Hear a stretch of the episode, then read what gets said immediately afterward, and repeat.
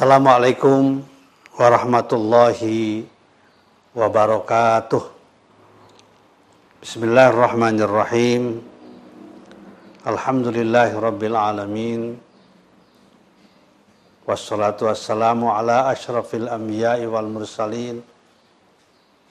Sayyidina Muhammadin wa ala alihi wa sahbihi ajma'in. Wala hawla wala quwata illa billahil alil azim. Jamaah kaum muslimin, kaum muslimat, rahimakumullah. Alhamdulillah kita bersyukur kepada Allah Subhanahu wa taala pagi hari ini hari Ahad tanggal 7 Rabiul Tsani 1442 Hijriah bertepatan dengan tanggal 22 November 2020 kembali kita dapat bersilaturahim dalam rangka meneruskan kajian kita, kajian tafsir Al-Quranul Karim. Mudah-mudahan Allah Subhanahu wa Ta'ala senantiasa memberikan ilmu yang bermanfaat kepada kita semuanya. Dan pagi hari ini kita akan memasuki surat yang baru, yaitu surat Az-Zumar atau surat ke-39. Silakan dibuka Al-Qur'annya, surat Az-Zumar, surat ke-39. Kita baca ayat 1 sampai dengan 3. Az-Zumar ayat 1 sampai dengan 3. Sebelumnya mari kita memulai pengajian ini dengan membaca Ummul Kitab Al-Fatihah. أعوذ بالله من الشيطان الرجيم. بسم الله الرحمن الرحيم. الحمد لله رب العالمين. الرحمن الرحيم. مالك يوم الدين. إياك نعبد وإياك نستعين. اهدنا الصراط المستقيم. صراط الذين أنعمت عليهم غير المغضوب عليهم ولا الضالين. آمين. Silakan dibuka ya. Bismillahirrahmanirrahim. تنزيل الكتاب من الله العزيز الحكيم إنا أنزلنا إليك الكتاب بالحق فاعبد الله مخلصا له الدين ألا لله الدين الخالص والذين اتخذوا من دونه أولياء ما نعبدهم إلا ليقربونا إلى الله زلفى. إن الله يحكم بينهم فيما هم فيه يختلفون. إن الله لا يهدي إن الله لا يهدي من هو كاذب كفار. إن الله لا يهدي من هو كاذب كفار صدق الله العظيم Bismillahirrahmanirrahim Tanzilul Kitabi Kitab Al-Quran ini diturunkan Minallah dari Allah Al-Azizi Zat yang maha gagah, maha perkasa Al-Hakim Yang maha bijaksana Inna sesungguhnya kami anzalna telah menurunkan kami ilaika kepada engkau Muhammad alkitab kitab Quran ini bil haqqi dengan benar. Fa'budillaha maka beribadalah engkau kepada Allah mukhlison mengikhlaskan diri membersihkan hati lahu kepada Allah adina dalam agama ini. Allah ingatlah lillahi hanya bagi Allah ad-dinul khalis, agama yang bersih dari kemusyrikan. Walladzina dan orang-orang ittakhadhu yang menjadikan orang-orang itu min dunihi selain Allah aulia sebagai Tuhan sembahannya. Mana buhum, mana buduhum. mereka mengatakan kami tidak menyembah mereka illa liqarribuna kecuali agar mereka mendekatkan kepada kami ilallahi dengan Allah zulfa dengan sedekat-dekatnya. Inna Allah sungguhnya Allah yahkumu akan menetapkan hukum Allah bainahum di antara mereka. Fi mahum pada segala urusan mereka fi yang di dalamnya yakhtalifun berbeda pendapat. Inna Allah sungguhnya Allah la yahdi tidak akan memberikan petunjuk Allah. Man pada orang huwa orang itu kadibun berdusta kadibun banyak dustanya. Kafarun kufur kepada Allah subhanahu wa ta'ala. Sadaqallahul azim. Jamaah kaum muslimin kaum muslimat rahimakumullah surat az-zumar ini adalah surat yang nomor ke-39 dalam Al-Quran. Dinamai dinamai dinamai surat Az-Zumar. Az-Zumar itu artinya berbondong-bondong rombongan ya karena ada dua kata Az-Zumar di dalam surat ini.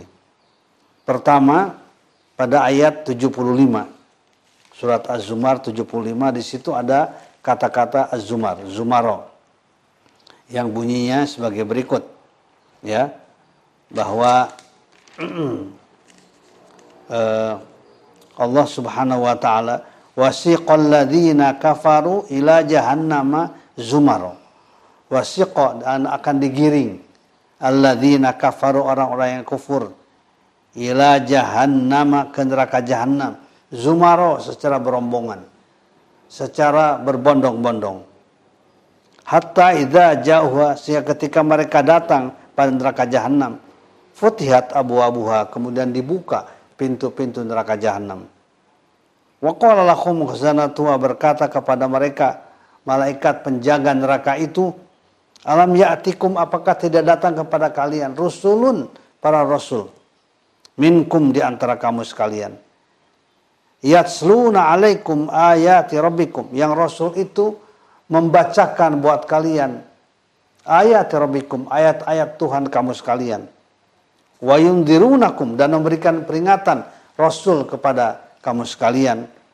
Liqa'a yaumikum hadza akan bertemu pada hari ini pertemuan pada hari ini qalu mereka berkata bala benar datang kepada kami walakin akan tapi haqqat kalimatul azabi telah tetap siksa alal kafirin pada orang-orang kafir itu ayat 71 yang menjelaskan orang-orang kafir nanti akan digiring ke neraka jahanam secara berombongan. Sebaliknya orang-orang yang bertakwa bagaimana? Wasiqal ladzina taqaw rabbahum ila jannati zumaro. Dan akan digiring pula orang-orang yang bertakwa kepada Tuhan mereka ila jannati untuk masuk ke dalam surga. Zumaro secara berombongan. Hatta idza jauh sehingga ketika mereka datang orang-orang bertakwa itu datang ha ke sorga itu futihat abu futihat abu abu dan kemudian dibuka pintu-pintu sorga wa qala lahum khazanatuha dan berkata kepada mereka penjaga malaikat penjaga sorga salamun alaikum tibtum. Keselamatan bagi kalian kebersihan bagi kamu sekalian. Fadkhuluha khalidin. Maka masuklah kalian ke dalam surga kekal selamanya. Ini gambaran ya. Ayat 70 eh, 1 dan 73 ini gambaran tempat kembali manusia. Manusia kafir akan digiring oleh Allah ke neraka jahanam, jahanam. Mereka yang kufur, yang mendustakan ayat-ayat kami. Dan orang-orang yang bertakwa pada Allah subhanahu wa ta'ala. Yang menjaga dirinya. Yang menyesuaikan perilakunya dengan ketentuan Allah subhanahu wa ta'ala mereka juga akan digiring berbondongan, berombongan masuk ke dalam surga dan disambut oleh malaikat penjaga surga dengan pernyataan salamun alaikum tiduk tibtum padkhuluha khalidun. Padkhuluha khalidin. Ya keselamatan bagi kamu sekalian. Ya keindahan bagi kamu sekalian. Padkhuluha khalidin. Masuklah kalian ke dalam surga secara kekal dengan kekal semuanya. Itu surat Az-Zumar. Kenapa dikatakan Az-Zumar? Karena kala juga surat Az-Zumar ini disebut sebagai surat Al-Ghuraf. Al-ghuraf itu adalah jama dari gurfatun. Ya. Gurfatun itu artinya kamar. Ya, di sorga itu nanti akan banyak kamar-kamar untuk para ahli surga yang masuk di dalamnya. Seperti digambarkan pada ayat ke-20. Ya, pada ayat ke-20 itu menceritakan tentang kamar-kamar bagi orang-orang yang bertakwa di surga nanti. Lakinil ladzina taqaw rabbahum. Tetapi bagi orang-orang yang bertakwa, lagi-lagi bertakwa, rabbahum kepada Tuhan mereka, ghurafun lahum bagi mereka ghurafun. Ada kamar-kamar. Min fawqiha di bawahnya ghurafun. Ah, kamar-kamar mabniyah yang ditingkatkan, yang didirikan. Tajri min tahtil anhar yang mengalir di bawahnya air-air. Ya di bawah surga itu air-air sungai yang bersih, yang bermacam-macam. Wa'adallah janji dari Allah. Inna Allah la yukhlifullahu Allah tidak akan pernah meng, me, apa, me, me, tidak menepati janji yang telah diberikan buat orang-orang yang bertakwa. Inilah kenapa surat Az-Zumar dikatakan Az-Zumar dan kenapa juga dikatakan surat Ghuraf. Karena terdapat ayat yang berkaitan dengan itu.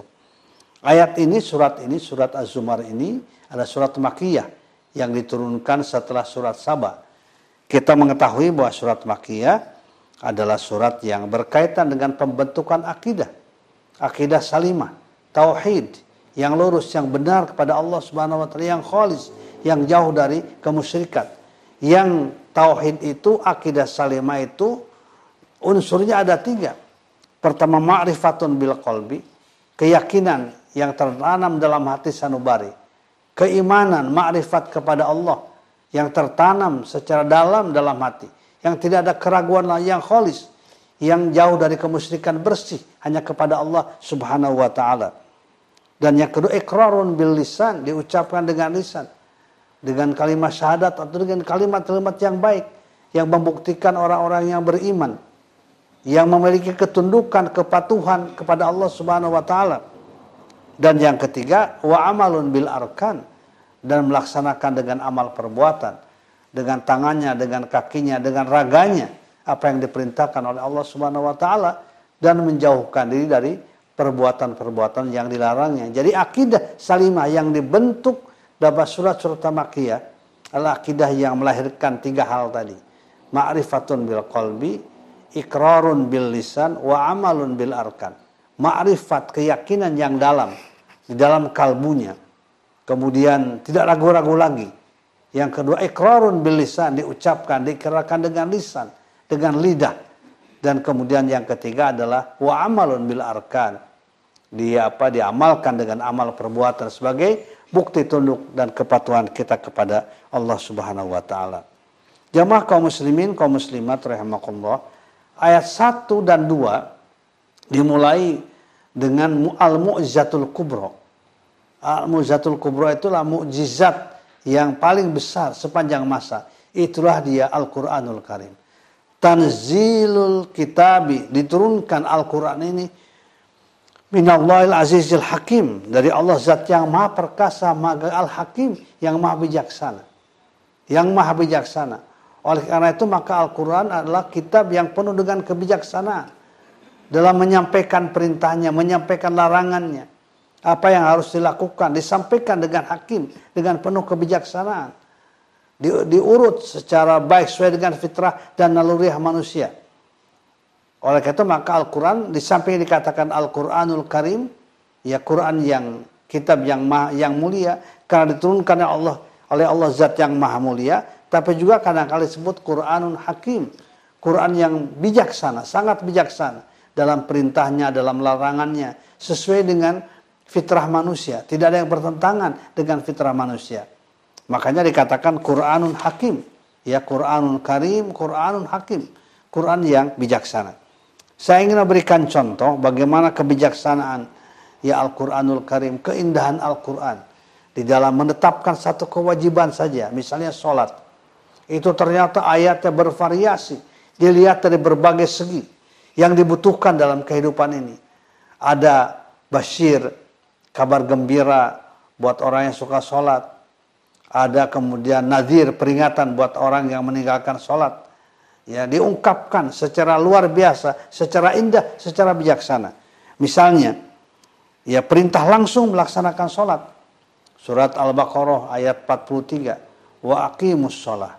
Wa atuz zakah. Warka'u ma'roki'in. Tegakkan oleh kalian sholat. Wa atuz zakah. Tunaikan zakat. Warka'u. Dan sholatlah kalian ma'roki'in. Bersama dengan orang-orang yang sholat. Sholat berjamaah. Langsung aqimus sholat tegakkan sholat. Yang kedua juga kadang-kali disebutkan bahwa sholat itu satu alat yang diberikan Allah Allah untuk mengundang pertolongannya. Ya, seperti diungkapkan pada surat Al-Baqarah juga ayat 153. Ya ayyuhalladzina amnu wa sekalian orang-orang yang beriman, ista'inu, mintalah tolong kalian kepada Allah bisabri dengan sabar, wassalah dan dengan salat. Artinya memohon pertolongan kepada Allah ya salah satunya dengan sholat ista'inu bis sabri was sholat inna Allah ma'as sabir Wahai orang-orang yang beriman, mintalah pertolongan kepada Allah pada setiap persoalan yang kalian hadapi. Ya, persoalan-persoalan apa pun yang kalian hadapi dalam kehidupan ini dengan dua hal. Bisabri dengan sabar, dengan tekun, dengan ulet. Ya, dengan puasa sabri itu. Salah satu mana wassalah dan dengan sholat jadikan sholat kita alat tul ya e, ibadah kita untuk mengundang pertolongan dari Allah Subhanahu wa taala. Innallaha ma'as sabirin. Allah bersama dengan orang-orang yang sabar. Kemudian juga dijelaskan dalam surat At-Taubah ya ayat 11 bahwa indikator persaudaraan antara sesama muslim itu sholat. Jadi artinya muslim itu hanya bisa bersaudara dengan hatinya ketika bersaudara dengan orang yang suka sholat. Agak susah bersaudara, ya, seia sekata, ya, dengan orang tidak pernah sholat. Karena itu maka kita memilih sahabat yang dekat, sahabat seperjuangan. Itu yang pertama adalah lihat apakah dia apakah dia suka sholat atau tidak. Agak susah kita ya ber, bersahabat secara akrab, secara baik, ya. Kemudian saling apa mengikat rahasia perjuangan. Agak susah. Ya dengan orang tidak pernah sholat. Ya karena sholat itu adalah indikator persaudaraan sesama muslim. Dan kita diperintahkan untuk uh, mencari teman-teman yang suka sholat. Karena sholat itu adalah bukti kepatuhan ketendukan kepada Allah Subhanahu wa taala. Misalnya ya pada surat At-Taubah ayat 11 Allah menjelaskan fa tabu wa aqamus sholat kalau mereka bertobat. Wa aqamus sholat dan mereka menegakkan sholat. Wa atau zakat dan mereka menunaikan zakat. Fa ikhwanukum fid Maka mereka itu adalah saudara-saudara kalian seagama. Jadi persaudaraan itu akan kuat manakala melaksanakan tiga hal. Ya fa'in tabu apabila bertobat. Di dalam tafsir yang lain apabila mengucapkan dua kalimat syahadat. Mereka dari kafir kemudian mengucapkan dua kalimat syahadat. Kemudian menegakkan sholat wa atau zakat dan menunaikan zakat. Fa ikhwanukum fiddin. Itulah yang harus jadikan saudara-saudara kamu seagama. Ya, salat dan zakat. Karena salat bukti kepatuhan kita kepada Allah Subhanahu wa taala, zakat adalah bukti kepatuhan kita, kasih sayang kita untuk memberikan sesuatu yang dibutuhkan dalam kehidupan ini. Itu yang yang yang ketiga. Misalnya kemudian juga dalam ayat yang lain, Allah menjelaskan bahwa syarat mendapatkan al-falah. Al-falah itu kesuksesan, kebahagiaan hidup. Syarat yang pertama adalah melaksanakan sholat dengan husu. Seperti digambarkan oleh Allah pada surat Al-Mu'minun ya. Ayat 1 sampai 2 sampai 3 dan seterusnya. Qad aflahal mu'minun. Sukseslah, bahagialah orang-orang yang beriman. Siapa orang yang beriman itu yang akan bahagia? Ternyata alladzina fi sholatihim Khosyu itu indikator pertama. Yaitu orang-orang yang mereka sholat dengan khusyuk. Ya, dengan sebaik-baiknya sholat, sebaik-baiknya ibadah. Konsentrasi. Ya, disengaja dia sholat. Di awal waktu. Ya, dengan penuh harapan. Akan mendapat ridho dari Allah subhanahu wa ta'ala. Kalau orang tidak pernah sholat, dia tidak akan mendapatkan kebahagiaan. Tidak akan merasa, merasakan kelezatan beragama kalau tidak pernah sholat atau sholatnya tidak istiqomah, tidak konsisten, itu tidak akan pernah merasakan kelezatan kebahagiaan hidup. Kebahagiaan yang hakiki dalam pandangan Allah Subhanahu wa. Indikator yang pertamanya adalah orang-orang yang suka sholat dengan sholat khusyuk. Ya, Qad aflah sungguh telah bahagia. Aflah al-falah menang hidupnya. Al-mu'minun orang yang beriman.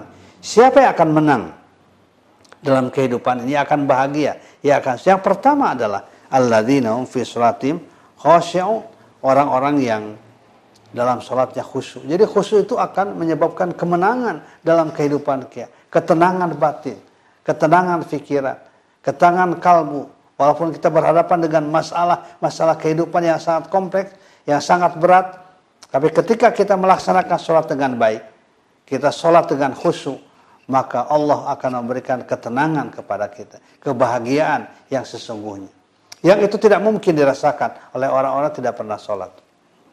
Kemudian juga di dalam surat uh, Al-Hajj ya, ayat 40, ayat 40 dan 41, Allah menegaskan tentang kepastian Allah memberikan pertolongan kepada orang-orang yang berhak mendapatkan pertolongan.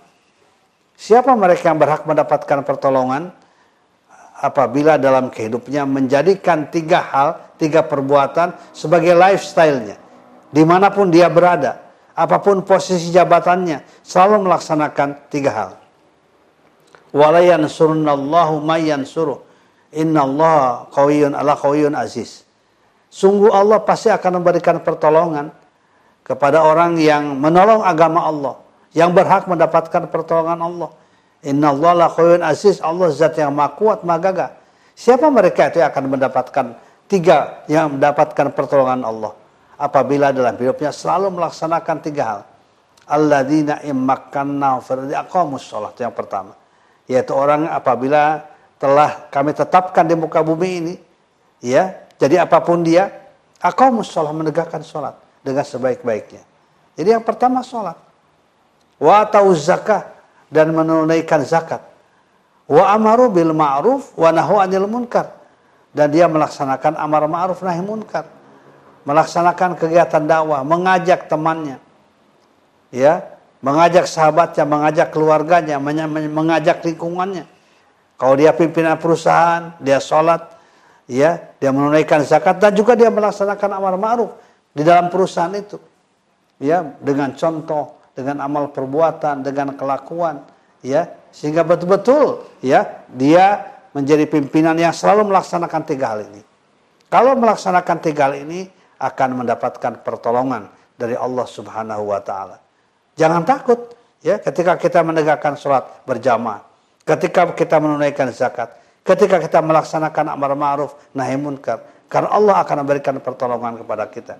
Walayan surannallahu mayansuru Inna Allah laqayyun aziz. Alladzina immakkannahum fil ardi aqamus shalah wa atau zakah wa amaru bil ma'ruf wa nahaw 'anil munkar walillahi akibatul umur. Itu yang kelima ya. Yang keenam adalah orang yang menegakkan sholat juga adalah orang yang akan mendapatkan rahmat dari Allah, kasih sayang dari Allah, cinta dari Allah. Artinya bahwa Allah mencintai orang yang suka sholat dalam pengertian bahwa ketika berhadapan dengan masalah apa pun, Allah memberikan way out, jalan keluar.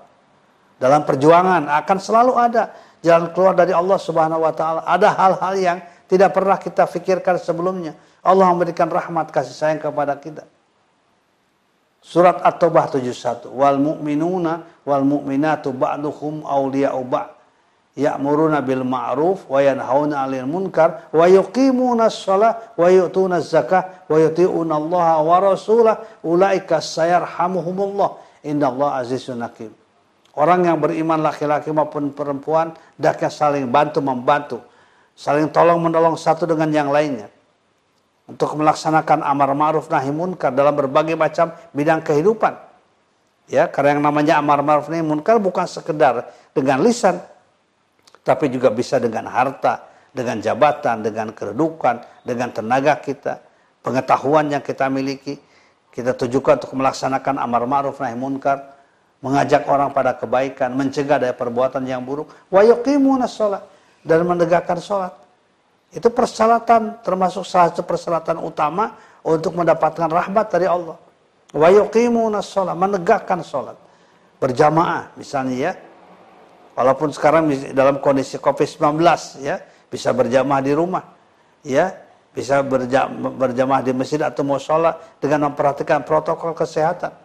Tapi kita menegakkan sholat, wa yuqimuna sholat, wa yu'tuna zakat, menunaikan zakat wa yuti'una Allah wa rasulah dan taat kepada Allah dan Rasulnya. Ulaika sayarhamuhumullah. Itulah orang-orang yang akan mendapatkan rahmat dan pertolongan dari Allah. Sehingga dengan ayat-ayat Al-Quran yang bervariasi ini, didorong manusia untuk mencintai kegiatan sholat. Untuk melaksanakan ibadah kepada Allah subhanahu wa ta'ala dengan ibadah utamanya sholat. Kemudian juga pada surat Al-Ankabut ya. Allah subhanahu memerintahkan dua hal yaitu membaca Al-Quran dan menegakkan sholat. Ya, karena sholat itu akan menghalangi manusia dari perbuatan fahsya dan munkar. Perbuatan-perbuatan yang buruk, perbuatan yang jahat. Itu bisa dihalangi dengan kita terus-menerus melaksanakan secara istiqomah. Melaksanakan sholat. Utlu ma'uhya ilaika minal kitab wa aqimis sholat. Bacalah apa yang diwahyukan kepada engkau dari Al-Quran. Baca Al-Quran Wa aqimis sholat. Dan tegakkan sholat. Inna sholata tanha anil fahsyai wal munkar. Sungguhnya sholat itu adalah mencegah dari perbuatan fahsya, dari perbuatan munkar. Jadi banyak sekali dimensi-dimensi sholat itu. Bukan semata-mata apa? Bukan semata-mata kewajiban, tapi juga harus dijadikan oleh kita sebagai sebuah kebutuhan. Kalau kita hidup ini ingin tenang, ya, ingin mendapatkan rahmat karunia dari Allah maka salah satu persyaratannya adalah sholat bahkan di dalam sebuah hadis Rasulullah mengatakan ada empat syarat ya seorang istri seorang wanita dia akan menjadi ahli surga. Ada empat hal yang harus diperhatikan. Ya idza salatil mar'atu khamsaha. Jika seorang istri sholat lima waktu wasomat sahroha dan berpuasa pada bulan Ramadan ya wa hafizat farjaha menjaga kehormatannya menjaga dirinya wa ataat zauja tunduk patuh pada suaminya dalam kebaikan karena ketaatan kepada Allah Subhanahu wa taala dakhalatul jannah. Maka dia akan masuk ke dalam surga. Artinya bahwa rumah tangganya akan bahagia. Akan diselamatkan oleh Allah Subhanahu wa taala. Kalau melaksanakan empat hal ini. Ya suaminya menghormati mencintai istrinya. Ya tapi kecintaan penghormatan kasih sayang atas dasar kasih sayang dan cinta kepada Allah. Demikian pula istrinya.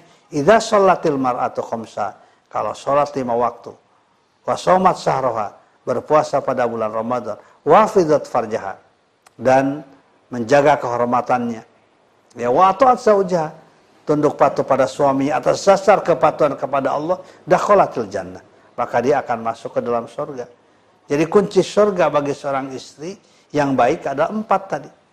Kunci surganya itu empat. Ya. Oleh karena itu maka sholat ini adalah pendidikan pertama yang harus disampaikan oleh orang tua kepada anaknya. Itu yang pertama. Idza arafal gulamu yaminahu min shimali famurhu bis sholat.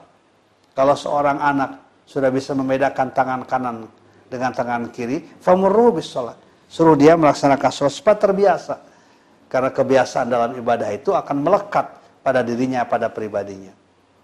Inilah salah satu contoh apa yang dimaksud dengan tanzil kitab minallah azizil hakim. Allah menurunkan Al-Quran, zat yang maha gagah, yang maha bijaksana.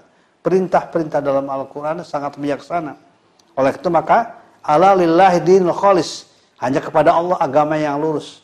Agama yang benar, yang bersih ya fa'budillah mukhlisal huddin sembahlah oleh kita Allah mukhlisal huddin karena keikhlasan kita kepada Allah Subhanahu wa taala jangan seperti orang-orang yang menyembah berhala dengan alasan ketika diajak menyembah kepada Allah dia mengatakan bahwa kami tidaklah menyembah berhala itu illa liqarribuna ilallahi zulfa. Kecuali untuk mendekatkan diri kita kepada Allah zulfa dengan sedekat-dekatnya. Padahal tidak perlu kita mengadakan perantara-perantara. Karena kita diperintahkan orang yang beriman iya karena budu wa iya karena stain hanya kepadamu kita menyembah, beribadah wa iyyaka nasta'in dan hanya kepadamu pada Allah kita mohon pertolongan. Jadi langsung punya akses langsung orang yang beriman kepada Allah Subhanahu wa taala. Kalau saling mendoakan ya diperintahkan, dipersilakan. Tapi untuk menyembah, beribadah pada sesuatu di luar Allah dengan alasan illa liqarribuna ila itu menggambarkan kesalahan kita di dalam memaknai ibadah kita kepada Allah Subhanahu wa taala. Al-Qur'an menyatakan itu. Fa'budillaha mukhlishallahuddin. Sembahlah Allah dengan mengikhlaskan diri hanya kepadanya di dalam beragama ini.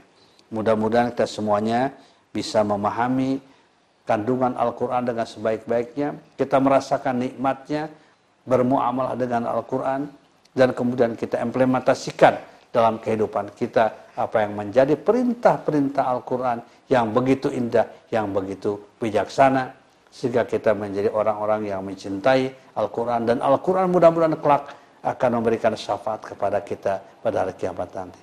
Wallahu alam bisawab. Ada pertanyaan? Ya, Bapak Ustaz Arif. Hmm. Assalamualaikum. Pertanyaan. Bagaimana supaya sholat lebih khusyuk? Terima kasih. Ya, memang harus sengajakan sholat khusyuk itu ya. Dalam persiapannya, waktunya ya Ketika kita mendengar azan, kita harus langsung melaksanakan sholat. Jangan dibiasakan. Sholat itu jangan dibiasakan apa terlambat dengan alasan kita sedang rapat, sedang ini, sedang macam-macam, ya, sedang membicarakan kebaikan.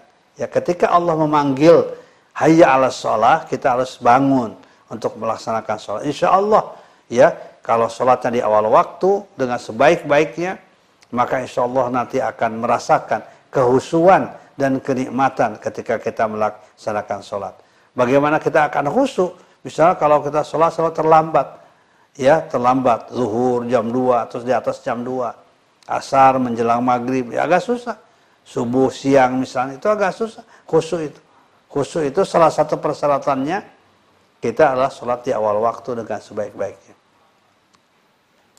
Dari Bu Dwi Rahmina. Assalamualaikum. Terima kasih Pak Ustadz dan Kalam TV. Izin bertanya. Bagaimana jika ada yang mengatakan bahwa orang yang rajin sholat tidak dijamin masuk surga? Iya. Kalau masalah dijamin tidak masuk surga, ya kita serahkan kepada Allah Subhanahu wa taala. Terlebih bagi orang yang suka sholat dengan sholat yang baik, dia akan merasakan kenikmatan hidup ini, kebahagiaan hidup ini kenikmatan berkomunikasi dengan Allah Subhanahu wa taala. Dan Allah sudah menjanjikan bahwa orang-orang yang suka sholat ya dia, dia pasti akan dimasukkan ke dalam surga. Ya. Karena di dalam surat, surat uh, Al-Qur'an surat Al-Mudassir di situ dia diungkapkan tentang ahli-ahli surga. Ya. Ahli-ahli surga itu bertanya kepada orang-orang kafir, "Kenapa? Apa yang masalah kakung fi apa yang menyebabkan kalian masuk ke dalam sakor? Neraka ya. Mereka menjawab qalu lam naku minal musallin. Ya kami tidak pernah melaksanakan sholat. Ya jadi kalau kita melaksanakan sholat dengan keyakinan dengan keimanan insya Allah Allah akan memasukkan kita ke dalam surganya. Yakin sajalah ya dengan nikmat Allah kasih sayang Allah ya Allah akan memasukkan orang yang beriman beramal soleh yang suka sholat, berzakat, berinfak, bersodako, yang melaksanakan dakwah ke amal soleh itu akan dimasukkan ke dalam surga. Lihat surat At-Taubah ayat 71 dan ayat 72 lanjutannya. Ya. Dari Pak Budi Susetyo, Assalamualaikum, izin bertanya Pak Kiai. Dalam surah Az-Zumar, tadi serombongan orang-orang beriman dikirim ke jannah. Hmm. Namun orang-orang kafir dikirim ke neraka. Bagaimana nasib orang-orang munafik? Mohon penjelasan. Ya orang-orang munafik kan sudah jelas ya masuk ke dalam kelompok orang kafir. Bahkan orang munafik ini lebih dahsyat daripada orang kafir. Di dalam surat uh, An-Nisa dikatakan innal munafikina fid darkil asfali minan nar. Innallaha jami'ul munafikina wal kafirina fi jahannam jami'a. Allah nanti akan mengumpulkan orang kafir dan orang munafik ya di neraka nanti Inna Allah jami'ul munafikina wal kafirin fi jahannam jami'a. Allah akan mengumpulkan orang kafir, ya, orang-orang munafik di neraka jahanam. Bahkan uh, nerakanya adalah fidarkil asfali yang paling bawah, yang paling dahsyat. Naudzubillah. Orang-orang munafik. Karena orang munafik itu orang-orang yang apa? tidak punya pendirian, tidak punya keimanan. Ya sebenarnya bukan orang yang beriman, ya. Orang munafik hanya pengakuannya. Beriman minan nasi mayyaqulu amanna billahi wa bil yaumil akhir wa ma hum bimumin. Ya, sebagian manusia mereka mengatakan beriman kepada Allah dan hari akhir, palsunya mereka tidak beriman. Yukhadi'un Allah. Mereka menipu kepada Allah walladzina amanu dan orang-orang yang beriman. Wa ma yakhda'una illa anfusahum. Tapi sungguhnya mereka menipu dirinya sendiri. Tapi mereka tidak menyadari. Jadi munafik itu sungguhnya nanti akan dimasukkan ke dalam neraka, bahkan neraka yang paling besar, yang paling berat, yang paling panas karena kelakuannya tadi. Kemudian dari Bu Sri Utami, izin tanya, kami jual rumah, pembeli menempati rumah tersebut meskipun belum lunas, hmm. dan dalam perjanjiannya akan dilunasi dalam satu tahun. Bila satu tahun belum lunas, dikenakan sewa. Apakah diperbolehkan Ustaz? Ya harus ini ya, uh, akadnya harus jelas. Jangan ada dua akad begitu. Itu namanya dua akad. Akad pertama membeli, kemudian ditangguhkan dalam waktu setahun ya pelunasannya. Kalau tidak itu akan berubah menjadi sewa tidak boleh. Ya, tidak boleh begitu. Itu namanya dua akad. Ya, dalam satu ya seharusnya kalau misalnya akadnya akad jual beli, akad jual beli saja yang tegas. Ya, walaupun misalnya tidak bisa kontan. Ya ditangguhkan pembayarannya sesuai dengan kemampuan. Jangan dirubah nanti akadnya menjadi akad sewa. Ya. E, jadi karena memang itu yang dilarang apa? satu akad apa jual beli dengan dua akad sehingga tidak jelas nanti ya ini jual beli ataukah sewa menyewa harus jelas ya jual beli atau sewa menyewa gitu itu akadnya jadi itu akan membahayakan ya ter baik terhadap si pembeli ya kemudian juga bagi penjualnya tegas saja ini mau dijual tapi bayarannya boleh dicicil misalnya boleh dalam waktu satu tahun boleh sebegitu. Ya jangan kemudian dirubah apa itu itu jangan. Dan jangan mau pembeli begitu ya. Itu kan rugi di sendiri sendiri ya jadi dari akan jual beli kemudian berubah menjadi akan sewa menyewa kemudian dari Pak Erik MT izin bertanya Ustaz. Apa maksud ayat 3 Az-Zumar terakhir yang menyebutkan Allah tidak memberi petunjuk kepada pendusta dan yang ingkar ya jadi belum, ya apakah mereka tersebut berulang terus melakukan keburukan dan diuji dengan kemewahan dan kekuasaan Ya, ya kan mereka mengatakan bahwa kami menyembah berhala itu tujuannya untuk mendekatkan diri kepada Allah. Padahal itu ucapan yang bohong. Dan dan sebesar-besarnya kedustaan kan kedustaan kepada Allah. Ya, mengaku dia bertauhid kepada Allah, tapi kemudian dalam dalam dalam kenyataannya dia tidak apa? Tidak menyembah langsung kepada Allah. Ini man innallaha la yahdi man huwa kadhibun. Allah tidak akan memberikan pada orang yang suka berdusta kepada Allah ya kepada agama ya membo, mem, apa bohong pada uh, agama membohongi agama membohongi hari pembalasan hari kiamat ya membohongi kasih sayang dari Allah kafaru dan kemudian kufur jadi sebenarnya kufur pun sering terjadi karena dusta pada mulanya oleh karena itu maka jangan dibiasakan berdusta kalau misalnya orang-orang yang berdusta, biasa berdusta sangat bahaya itu. Ya, karena itu adalah orang-orang tidak punya akhlak sesungguhnya. Ya, karena itu maka jujur itu bagian penting dalam kehidupan kita. Ya, alaikum bisidki wa inna sidqa yahdi ilal birri wa innal birra yahdi ilal. Hendaknya kalian jujur. Ya, jangan suka berdusta, jujur. Ya. Ya, wa iyyaka wal kadhiba kata. Fa innal kadhiba yahdi ilal fujur Hendaknya kalian menjauhi dusta. Karena dusta itu yahdi lal fujur akan membawa pada kejahatan. Kejahatan itu berawal dari dusta. Kita melihat kesemrautan yang terjadi sekarang pun dalam berbagai macam bidang kehidupan antara lain karena banyak dusta. Ya, banyak tidak menepati janji seenaknya ngomong. Hari ini lain, hari esok lain. Itulah yang dikatakan dusta. Ini yang dimaksud dengan innallaha la yahdi man huwa kadibun kafar. Kemudian dari Irni Desira, Ustaz izin bertanya Mengapa ada orang yang sholatnya sering on time tapi masih bermaksiat? Terima kasih. Berarti memang sholatnya belum benar ya. Tapi jangan dikatakan lebih baik orang yang tidak sholat tidak maksiat daripada orang yang sholat Justru salah satu bentuk kemaksiatan itu tidak sholat. Bahwa pada orang yang suka sholat ya sudah berusaha sholat ya awal waktu, masih ada gangguan-gangguan godaan-godaan setan, ya maka dia harus memperbaiki dirinya. Ya sholatnya itu harus melahirkan sikap dia, ketundukan kepatuhan kepada Allah. Karena ketundukan kepatuhan kepada Allah itu bukan hanya pada sholat tapi juga di luar sholat. Ya tadi makanya dikatakan akimis sholat, tegakkan sholat dengan sebaik-baiknya, Inna sholata tanha anil fahsyai wal munkar. Sesungguhnya sholat itu dapat mencegah dari perbuatan buruk dan perbuatan jahat. Dan dari Pak Teddy Rosadi, Assalamualaikum. Izin bertanya Pak Kiai.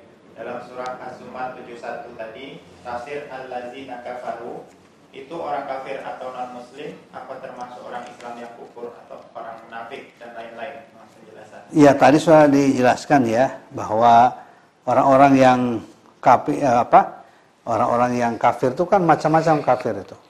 Mengingkari Allah, sombong, ya, kemudian tidak percaya, tidak yakin ya pada ketentuan Allah, pada pembalasan Allah, tidak yakin pada syariat, ya, berasa bahwa eh, apa eh, akal pikirnya lebih baik dari syariat, ya. Jadi kafir itu intinya adalah tertutup hatinya untuk mendapatkan hidayah dari Allah Subhanahu wa taala. Tapi intinya dalam ayat ini kafir itu lawan dari takwa, lawan dari mutakin. Orang yang tidak percaya, orang yang tidak yang menolak perintah Allah, orang yang sombong tentang takabur dalam hidupnya. Termasuk juga munafik. Ya, munafik, maksiat kalau maksiatnya dihalalkan oleh yang bersangkutan, dia maksiat tapi menghalalkan kemaksiatan bisa menjadi kufur. Sama dengan orang tidak sholat. Kalau orang tidak sholat kemudian dia menghalalkan tidak sholat, ah tidak apa-apa so, tidak sholat itu tidak menjadi masalah. Dia bisa menjadi kufur karena dia mem, apa ya, uh, karena dia apa meyakini bahwa perbuatan maksiat jahat ini adalah perbuatan yang tidak apa-apa begitu.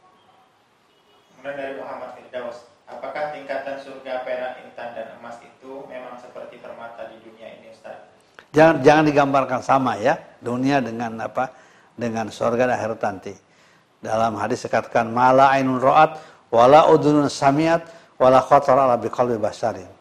Bahwa uh, apa nikmat surga nikmat di akhirat itu nikmat yang berbeda dengan di dunia.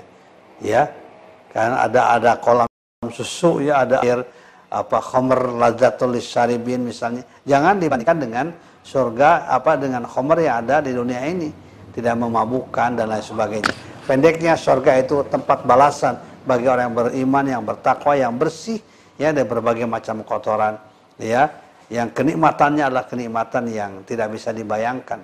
Sama dengan neraka ya azabnya tidak bisa dibayangkan. Karena azab yang paling dahsyat itu neraka. Dan nikmat yang paling indah itu nikmat surga bertemu dengan Allah Subhanahu wa taala. Dan dari Pak Endi Eli, Assalamualaikum Pak Kiai, izin bertanya. Amalan-amalan sholat akan naik ke atas. Ada amalan sholat yang diterima, ada yang tidak bagaimana ciri sholat itu diterima dan bagaimana supaya amal sholat bisa diterima. Ya, jadi di dalam hadis itu ada ya, apabila seseorang berwudu dengan baik, mulai dari wudu itu, berwudu dengan baik dia sempurna wudunya, tidak asal-asalan, kemudian dia sholat dengan baik, ya, sholat dengan dengan berusaha khusyuk, ya, kemudian apa membaca bacaannya baik, ruku sujudnya baik, tidak tergesa-gesa, maka sholatnya itu akan diangkat ya ke langit, ya akan dibawa pada Allah Subhanahu Wa Taala. Bahkan sholat sendiri mendoakan sholatnya, ya mudah-mudahan kau ya Allah ya menjaga orang ini karena dia telah menjaga aku begitu kata sholat. Jadi diangkat fatur fa'u diangkat sholatnya itu. Tapi kalau orang itu misalnya asal-asalan, sholatnya asal-asalan, wudhunya asal-asalan, maka kemudian uh, sholat itu sendiri akan akan mengutuknya ya. Seolah-olah akan dilemparkan ya. Karena dia tidak memperhatikan sholatnya tidak menghargai sholatnya. Jadi sholat yang akan diterima diangkat adalah sholat yang kita hargai. Makanya istilahnya akimus sholat ya. Menegakkan sholat dengan sebaik-baiknya begitu Sudah. Mudah-mudahan sekali lagi bermanfaat ya pengajian kita dalam rangka meningkatkan kualitas keimanan, ketakwaan kita kepada Allah Subhanahu wa taala. Mari kita akhiri pengajian kita dengan membaca doa kifat majlis. Subhanakallahumma wa bihamdika asyhadu an la ilaha illa astaghfiruka wa atubu ilaik. Walhamdulillahirabbil alamin. Assalamualaikum warahmatullahi wabarakatuh.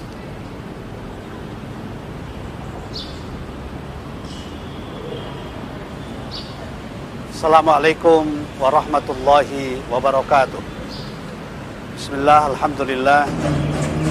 Wassalatu wassalamu ala rasulillah Wa ala alihi wa sahbihi wa mawala Masjid bagi kaum muslimin adalah tempat yang paling strategis Paling penting dalam kehidupan umat. Kita bisa melaksanakan sholat berjamaah kita bisa melaksanakan kajian-kajian keislaman, mempersatukan umat, membangun ukhuwah Islamiyah. Oleh karena itu maka setiap masjid harus kita dukung baik pembangunan secara fisik maupun juga kegiatan-kegiatannya. Masjid di tempat saya berdiri sekarang adalah Masjid Al-Hijri 2, kampus UIK Bogor, yang sekarang sedang mengalami terus-menerus peningkatan pembangunannya karena itu saya mengajak kepada saudara-saudara kaum muslimin, kaum muslimat, di mana pun Anda berada, untuk ikut berpartisipasi, memberikan sebagian dananya, harta yang dimilikinya, termasuk doanya, agar masjid Al-Hijri 2 ini segera bisa diselesaikan dengan baik. Semoga Allah Subhanahu wa taala membalas amal ibadah saudara sekalian dan akan memberikan pila nanti di rumah di surga Allah Subhanahu wa taala. Amin ya rabbal alamin. Assalamualaikum warahmatullahi wabarakatuh.